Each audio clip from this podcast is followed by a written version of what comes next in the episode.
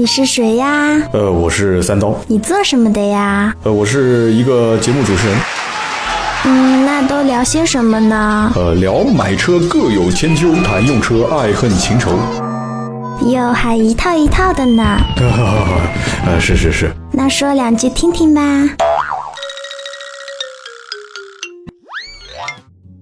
大家好，欢迎收听今天这一期百车全说，我是主播三刀。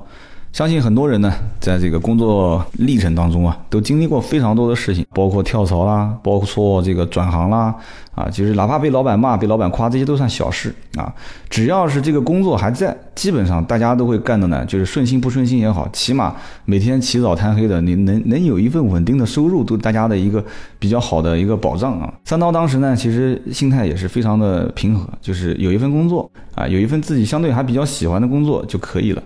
所以因此呢，当时我跳槽到了后来服务时间比较长的这家公司，所以经常在节目里面也提过啊，就是奥迪。然后到了奥迪之后呢，大家可能后来都有些人可能通过微博啊、微信啊都了解到，说哎，这个三刀是从销售开始一直做到管理，然后一直怎样怎样，从新车到二手车到网络营销。但是实际上，当年我在刚进奥迪的时候啊，发生过一件就是可能别人认为是一件很小的事情，但是对于我来讲的话，是一件天大的事情。当时几乎就感觉，其实可能作为一个男人来讲的话，还不至于说天都塌下来了，但当时对我来讲是一个非常大的啊，就用现在的话讲叫职场的危机。什么个意思呢？就是当时我是面临被公司开除，而且这个开除的任命，据我了解，当时应该是已经内部下发了。后来是经历了一些啊转折，后来我才啊被保留在了这个奥迪的体系里面继续从业，继续上班。但是当时虽然被保留下来了，我还是被贬值啊，其实我也没什么职可以贬了，因为当时只是个新员工。所以这样的一个故事，我希望讲给大家听啊，如果是还没有工作的人，希望能引以为戒啊。如果是想从事汽车行业，其实你不从事汽车行业，我觉得这个经历大家也可以借鉴。那么如果是已经工作的人，我相信应该能从这个今天的故事的描述当中啊，得到一些共鸣啊。那么这故事是这么一个情况啊，当时呢，我刚进这个奥迪的体系的时候呢，是因为从大众转到奥迪，所以当时经历了这次跳槽，我觉得还是比较自信的。为什么呢？因为大众和奥迪实际上都是本家嘛，对吧？它的整个一套操作平台啊，包括它的一套这个培训体系啊，甚至于它的整个客户的管理系统。基本上都是一样的啊，它的管理系统叫 C R M， C R M 的这一套管理系统，其实我以前在大众体系已经用得非常熟练了，所以到了奥迪这个体系里面，我觉得轻车熟路。可能也是当时我的心态是有点太过于放松了，而且呢，当时一直觉得我是算一个老员工吧，虽然到这家公司是一家新员工，但是我以前对吧，在这个某某品牌也干过很多年啊，而且还是一个领导层跳槽过来啊。但是你从中端品牌当领导的话，你到了高端品牌，可能先得从基层锻炼一下。所以我当时的心态呢，可能也摆得不是很正啊，所以以至于当时我一直想尽快的上岗，我想早一点去卖车，因为卖车一方面可以挣钱嘛，二一方面。有的时候我总觉得这个老员工，我感觉好像实力也就那么回事嘛，对吧？那很多公司的新员工都是这样，去了以后总觉得这个事情我也能干，那个事情我也能做，对吧？而且我做的一定比老员工会好，总会有这么一个心态。所以因此，我刚刚讲的这些所有的，不管是客观上的还是主观上的原因，也就造就了我后来酿成了这个大错的一个非常非常重要的这个关键的节点。其实当时是遇到什么样一件事情呢？这个呢还得给大家交代一下背景啊。在奥迪这个体系里面呢，有一个叫做秘密采购的机制啊，也就是厂方，其实我一讲很多人都知道了啊。厂方呢，他会安排一些民间的第三方的机构啊，然后去安排这个一些客户，这些客户呢是假扮的一些过来买车的人，然后呢身上会揣着这个录音的啊，现在已经开始有摄像头了嘛，就是录音或者是摄像的装备。那么他会到你这里来啊，去体验你一个完整的购物过程啊，从交谈交流啊，包括你介绍车辆啊，包括报价啊，包括优惠信息啊，包括试乘试驾啊，整个一套体系走完一遍。他把这个相关的音频资料，包括视频资料，然后给到第三方，第三方进行评定，然后交给奥迪的厂家。那么厂家根据这个评分标准，会给予这个经销商奖励。啊，或者是不奖不罚，或者是罚款，就是各种额度的一些返利跟这个处罚。那么最终是到底是测评谁呢？其实讲起来是测评这家经销商，但是真正的给予评分标准的这个人，就是你打分的这个人是第三方，被打分的这个人是谁？就是从业的销售顾问啊。那么当时呢，我就是这个公司的销售顾问。其实这个秘密访客很多地方都有啊，包括在一些高档的商场里面也会有啊，全国连锁的啊，包括五星级酒店也会有啊，包括奥迪啊、宝马啊、奔驰啊，甚至包括一些终端品牌，福特啊、大众都会有神秘访客。包括售后也会有，维修它会有，要飞行检查啊，它都会有。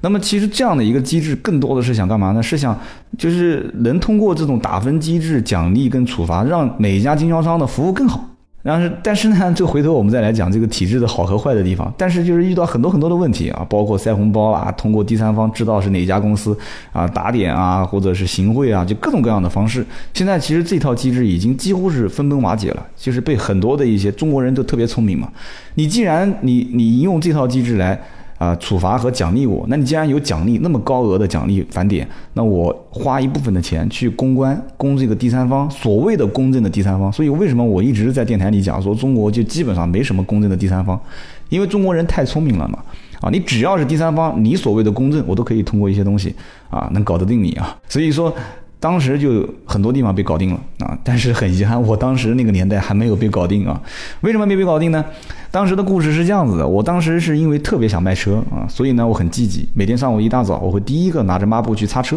啊。很多 四 S 店你如果去早一点的话，你能看到这个景象啊，很多人在擦车。其实很多老员工他是不擦车的啊，老员工都会说把抹布一扔，那那个谁，哎，帮我把车擦一下啊。这是像当兵一样的啊，就是老兵跟新兵之间，这感觉是一种默契。其实我觉得新员工也可以利用这个机会嘛，多表现表现。所以当时我是比较积极的啊，我这个腿跑得比兔子还快。我说啊，没问题，甚至你不用讲，我一早，我可能八点五十上班，我八点十分就到了，我就开始拿个抹布去擦车。所以当时我觉得我我我是发自内心的确实喜欢这个行业，然后我同时啊这个想想想装一下啊，或者是想这个表现一下，各种成分都有啊，我不排斥啊，有这么一回事在里面。我每天都在擦，每天都在擦。那一天呢，我正在擦一辆什么车呢？就大家都不太愿意擦的一台车，就是 Q 七。为什么不愿意擦呢？首先 Q 七 这个车子比较高，那么有些女同志个子比较矮啊，有的 Q 七 是带踏板，有的不带踏板的啊。那么个子比较矮的怎么办呢？她就擦不到，她一般就会找男同志过来帮她擦那个车顶。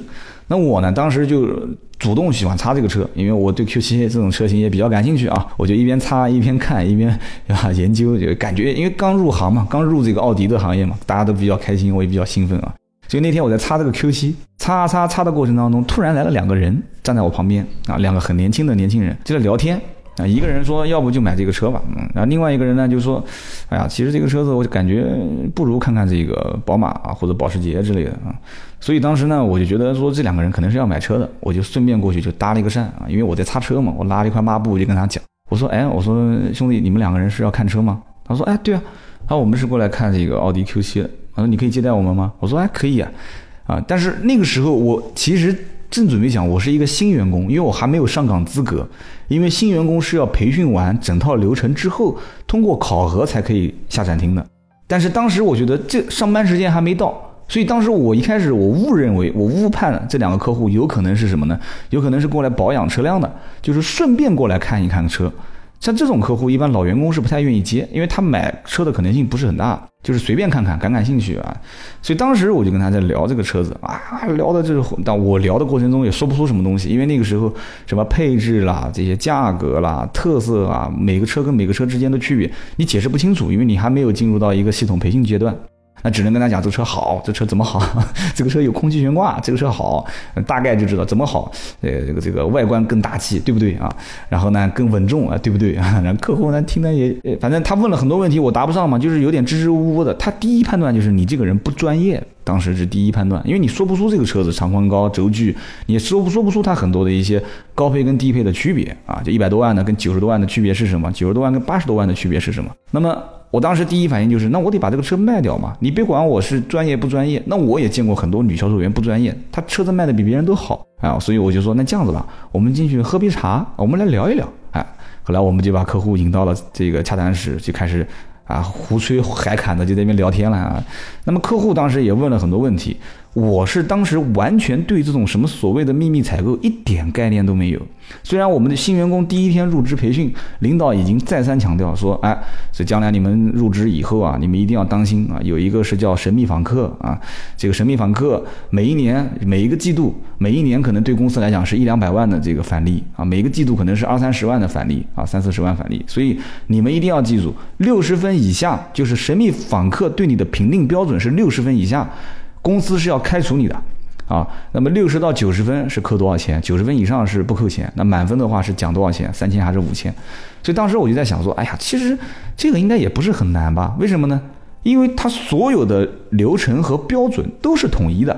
你比方说，客户一进门，你好，欢迎光临，我是销售顾问谁谁谁啊，你只要这句话说了，给你一分啊。然后呢，你引荐他去做车辆的介绍，六个方位。再给你一分啊！六个方位结束之后，开始进行试乘试驾，再给你一分。试乘试驾那不止一分了，试乘试驾的分数非常高啊，就占的比重。然后试乘试驾完了之后，报价优惠，你只要把这一套流程全部走完啊，那就一点问题没有嘛。我觉得拿一个九十分以上一点问题都没有，对吧？你这套流程都是轻车熟路的，就像炒菜一样的，先放盐还是先放油还是先放什么呢？就完全可以，很 OK 的。所以当时我很自信啊。结果那天上午这两个人过来，我完全没有按照流程走。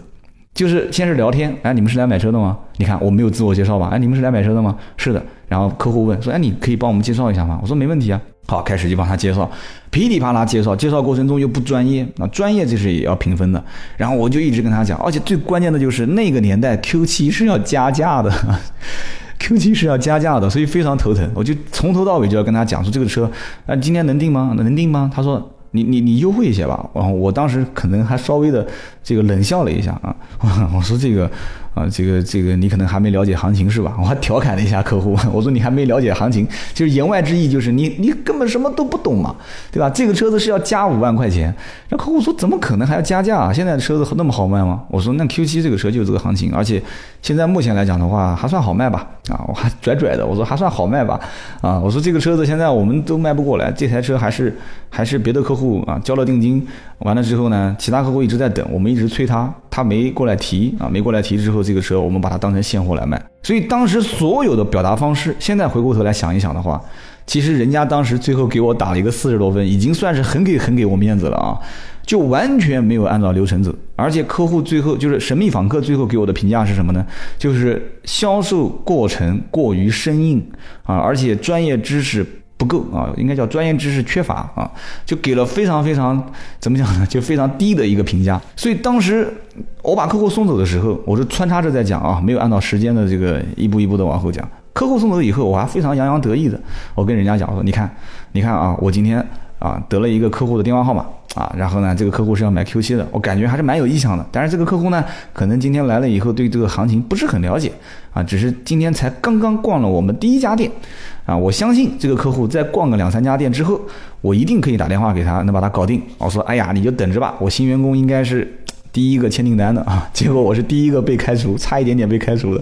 我当时还跟周围的一些啊，就是我们刚入职的一些新员工还在那边吹牛啊，我说我今天上午接了一个 Q 七 客户啊，两个人，我还很开心。然后过了一段时间之后呢，我打电话回访，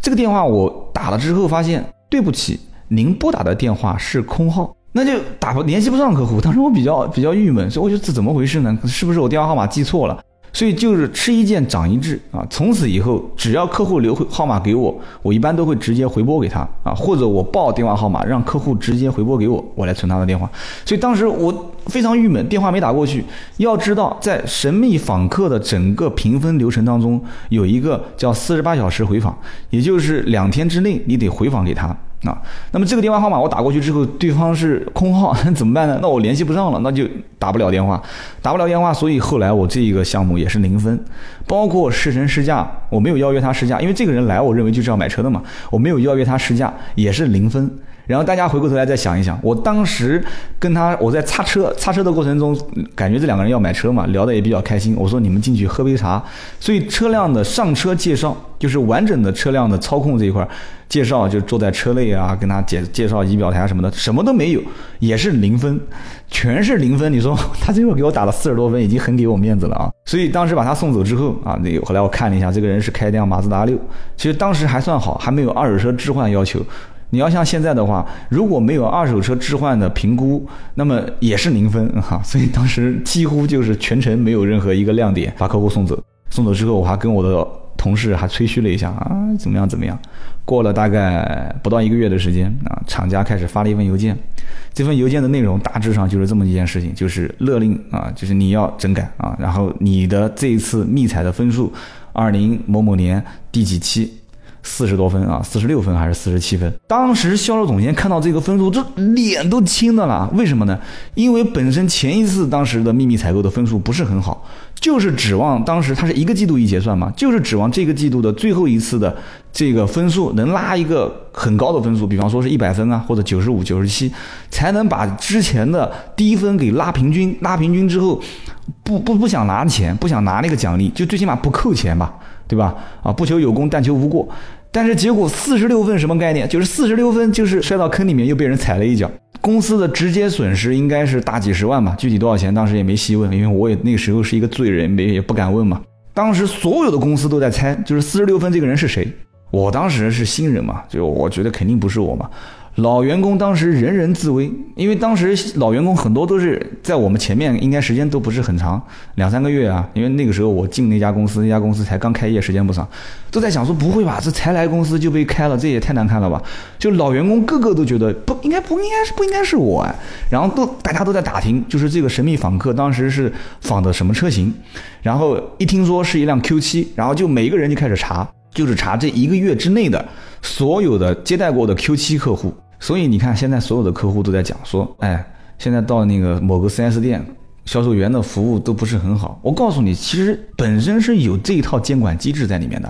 他要是如果服务不好，你要如果你要如果真的，我以后再跟大家详细讲神秘访客的特征，就是整个一项流程是什么样子的。你只要稍微透露一点，告诉他你是神秘访客，我跟你讲，人家帮你当爷一样伺候。我跟你讲，从头到尾跟你当爷一样伺候。但是有一个最核心的问题，就是神秘访客有可能他会觉得你不会真实成交，所以你要当时刷卡准备付定金的时候，他会觉得很奇怪，你知道吧？但是现在有很多的品牌，神秘访客也开始真实的交易了，比方说宝马，宝马的神秘访客就是他真真正正会掏一张卡出来，把钱给刷了，然后把这车给买了，最后出了一份报告给到你们公司，然后告诉你，你把钱退到某个账户，这个厂方是有这个能力的啊，包括第三方授权以后也有这样的一个能力。所以当时我就遇到这么一个情况，我觉得我是新员工，所以我们新员工当时还有点洋洋得意，说哎呀，老员工出洋相了，哎呀，这个看看哪个老员工可能会被开掉。当时我呢也也当时觉得不可能是我，因为首先没有在上班时间接待一个客户，而且这个客户当时呢也没有去也没有去跟领导汇报，当时我接了这么一个客户。不过后来我还是输到系统里面，就是 C R M 的客户管理系统里面，我还进行了一个回访，但是用的是一个老员工的，因为当时新员工是没有这个系统的用户名和密码的，用了老员工老员工的客户管理系统。我打了一个电话，结果是空号啊，就查无此号嘛。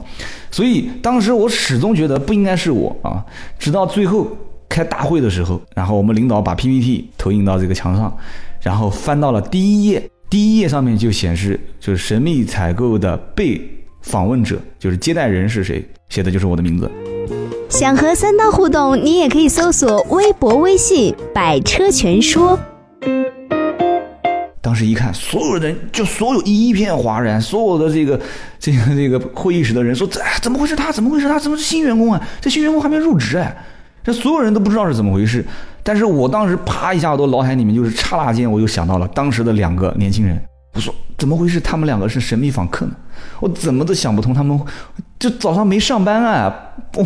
怎么会没上班？我在擦，我在一个抹布在那边擦车。你你神秘访客最起码你应该是先一进门，就是我们当时接受到的这种灌输的概念是什么呢？就是神秘访客肯定是一先一进门，先有前台的接待问你好，你有预约吗？你是预约过的还是今天路过看车？然后客户说，嗯，我是预约过过来看车的。那会问，那你预约的是哪个销售顾问？他说，嗯，我预约的是谁谁谁哪个人啊？或者是如果没有预约啊，我是没有预约的。然后前台会说，好的，你没有预约，我帮您去去现场找一个销售顾问来接待您，好吗？客户说，嗯，好的。那然后再找一个销售顾问。我是认为神秘神秘访客刚入门的时候，他所有的流程应该是这样子的。谁知道神秘访客他就就站在旁边，我在擦，我在拿个抹布擦车子。两个人在聊天，还是我还是我主动搭讪过去问的。我说你好，需要介绍一下吗？他说行啊，你帮我们介绍一下。所以我就我就懵掉了。当时一看，那个整个一个报表的第一行写着神秘访客的被采访对象是我。然后哇，所有的员工都是怎么回事？怎么是个新员工？这新员工还没入职啊，还没这新员工还没上岗，怎么会他呢？啊啊啊！就就私底下在讲。然后老大讲说啊，肖二总监说，大家都别说话了啊，我们先看一下这个报表啊，就把整个报表看了一遍。你要知道，当时真的我能体会到，如果地上有一个缝，我要钻进去是什么一个感觉？就是就是每一句话都在刷你的脸嘛，就是非常难看。一个新员工，而且别人还知道我以前是从啊、呃、大众这个体系跳过来的，还有一些人还比较看好我，因为本身平时跟人聊天，大家觉得哎这个人表达能力啊各方面都还行啊，以前在大众还是一个主管，还是一个总监，还是一个什么样的管理层啊，哎就觉得这个人以后在这个奥的体系里面应该还是不错的。但是现在确切的案例摆在这边是，你拿了一个神秘采购的四十六分的成绩啊，人家不会问你这些客观的原因是什么啊。我节目嘛，这是我自己脱口秀，我随便怎么说，但是别人不会关心你的客观原因是什么。你现在的事实和结果是你拿了一个四十六分啊，按照公司的规定就是四十六分六十分以下开除劝退嘛啊，调换岗位或者劝退啊。所以当时就懵掉了，我想太丢人了。你说在一个汽车的行业里面，如果被一家公司辞退，那基本上这个是很难很难看的啊，就谈不上什么污点，但是你以后出去说的很难看的啊。所以当时就整个人懵掉了，我就在想，都完蛋了，那可能又得转行了。这才转到汽车行业，又要转到其他行业去了，我说怎么办啊？这很难看的一件事情。所以当时头一直是低着的啊。所以呢，我也记不得当时是有没有让我发表感言还是怎么样，反正当时这个情况就是怎么讲呢？就是案板案板上的一块肉啊，就等待公司处理啊。所以当时我也很失落。说实话，当时我也觉得还是自己打一份辞职报告走吧，我觉得也也也也不需要公司再给你做什么处理和什么的。那么就在这个时候呢，就结束以后，大家都知道了这么一件事情之后，大家说啊、哦，幸好不是我，很多人还很庆幸啊。所以那段时间，大家接待客户的质量都变得非常非常高了啊。但有很多人也是为我喊冤啊，就说这很冤枉啊，说其实这个，你想他的就是接待的时间是早上啊，就是也也没有。就是说责任人其实不完全是我一个啊，包括前台没有登记啊，前台没有接待啊，包括没有电话啊，然后我是直接就接到到这个客户了，这里面流程上是有问题，但是最核心的问题点责任人是我，这个是不可以推卸的啊。那么所以当时涉及到我是六十分以下啊，那就肯定要涉及到要劝退啊，或者是要调岗，那调岗肯定就是你不可以再在这个销售部门里面去工作了。那你说我能调什么岗呢？对不对？那做库管，当时我在想是做库管、做前台，还是还是去干什么打打苦力啊，扛嗯厨房里面给他每天扛大白菜啊、扛米啊、扛油，我干什么事情呢？我觉得这这这这这是一个侮辱啊，我感觉是一种。所以当时我就想了很多啊，我就觉得还是打个辞职报告自己走吧。所以就在这个时候啊，然后就是后来一直是我的一个老领导的一个人啊，他站出来。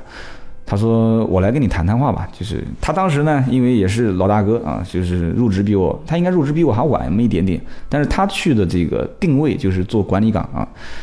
然后他是跟总监讲说我来做担保，他说我觉得这个小伙子还是不错的，因为私下我们俩交流也比较多啊，他也能听到我很多一些以前从业的思想、从业的一些经历，他说放弃他的话有点可惜啊，我来跟他聊一聊，他跟总监就这么讲，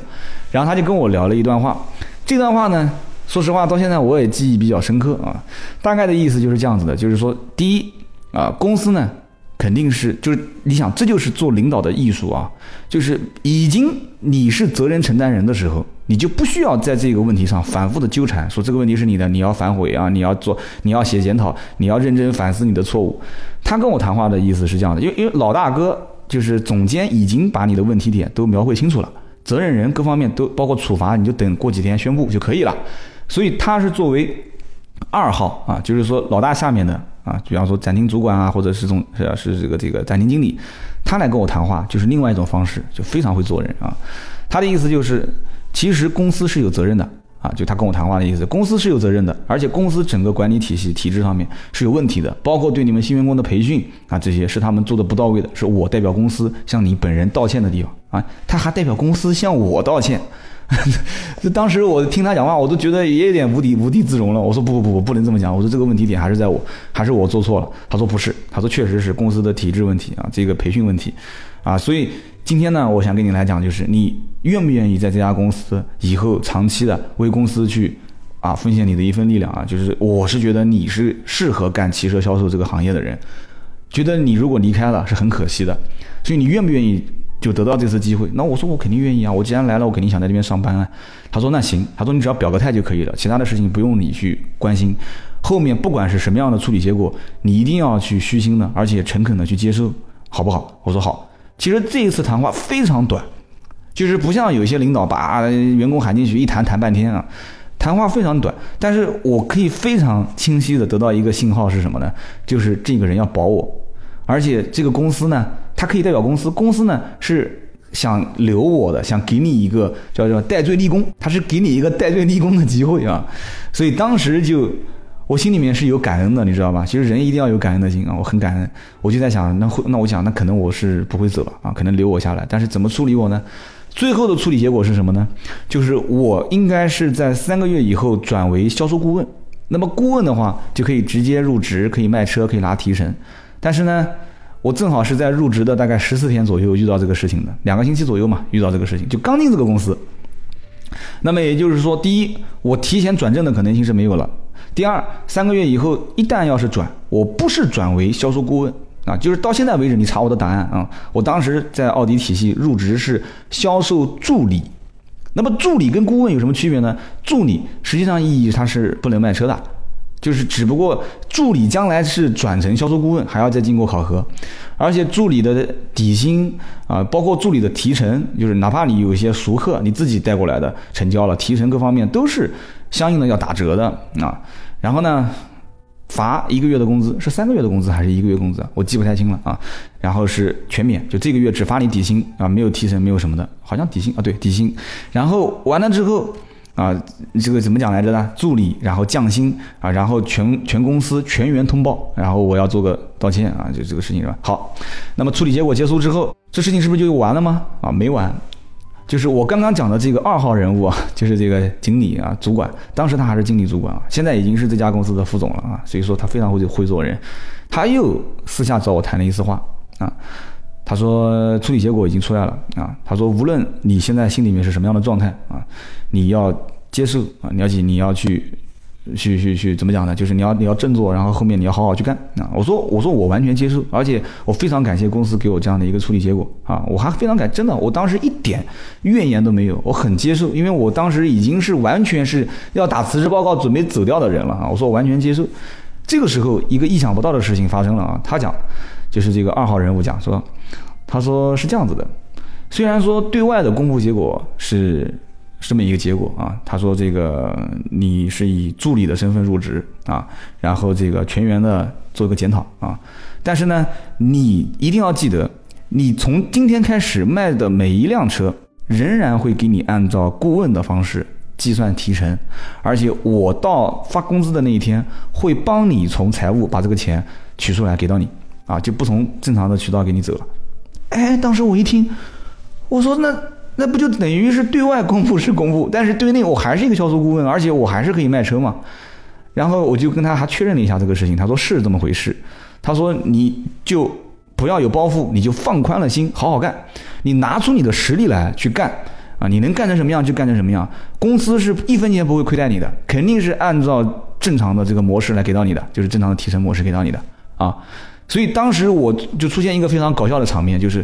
我当时转正签的这个。协议是销售助理的协议，是以这个时间啊，这个这个身份入职，但是我就憋足了劲去卖车，别人也看不懂啊，说这这这个家伙卖车卖的有什么用呢？他是个助理啊，对吧？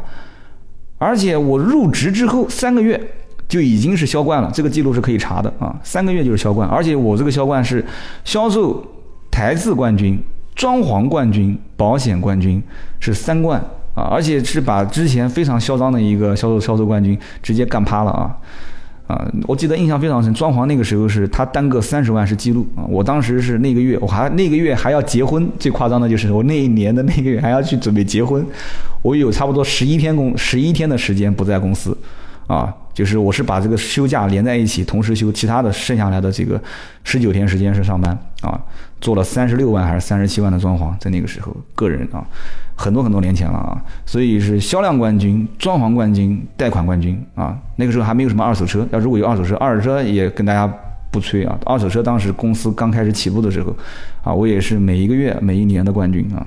置换冠军，所以当时一下子这个业绩上来之后，这个正好那个二号人物后来也是各方面原因，啪到了年底变成了一号人物啊，他变成老大，所以顺理成章的，也就是也就是说，我实际上在公司里面是从销售助理，当时因为遇到这件事情，差一点点直接被开掉，然后紧跟到三个月时间啊，你你一定要拼，有的时候人就要逼自己一下。拼完之后做销冠，销冠完了之后直接升销售经理，也就是接替了他原来的这个岗位，所以直接转为销售经理。所以当时入职，从入职到差点被开，然后到转正，然后再到这个销售负责人的话，应该说整个的经历过程是非常快啊。但是之前的这一件事情，说得上是到我目前为止就职的一个非常大的一个危机。所以今天这期节目呢，这个故事呢，到目前为止也就讲完了，也讲了一个自己的切身经历。说实话呢，这个算是丑事啊，很多人呢都不会去啊，在外面说把当故事来讲啊。但是我这个人不一样，为什么呢？首先，我其实对任何品牌的车辆都没有嘲讽跟嘲笑的意思。如果你大家跟我当朋友处的话，你会知道其实我是什么样的一个人。但是呢，我在讲话的过程中，我会有一些自嘲和自讽啊。呃，我看到评论里面也会有人这么讲。然后呢？讲的过程当中，我喜欢笑，这很正常，因为做节目你不把自己的情绪调节一下很难啊。所以说脱口秀我本身也没稿子，所以我就对着一面墙啊，对着这个录音软件，巴拉巴拉巴拉去讲。有的时候情绪自己有控制，而且反复重复一句话是很难啊，就是你想不做到这一点很难。所以希望大家多多谅解啊，多多包涵啊。我知道这里面听到最后的都是铁粉啊，很多人都知道我要讲这句话啊，而且的百车全说的目标啊，百车全说的这个风格一贯都是啊那八个字，对吧？粗制滥造，胡说八道啊！感谢你收听今天这期节目，我们下一期接着聊。本节目由斗志文化制作出品。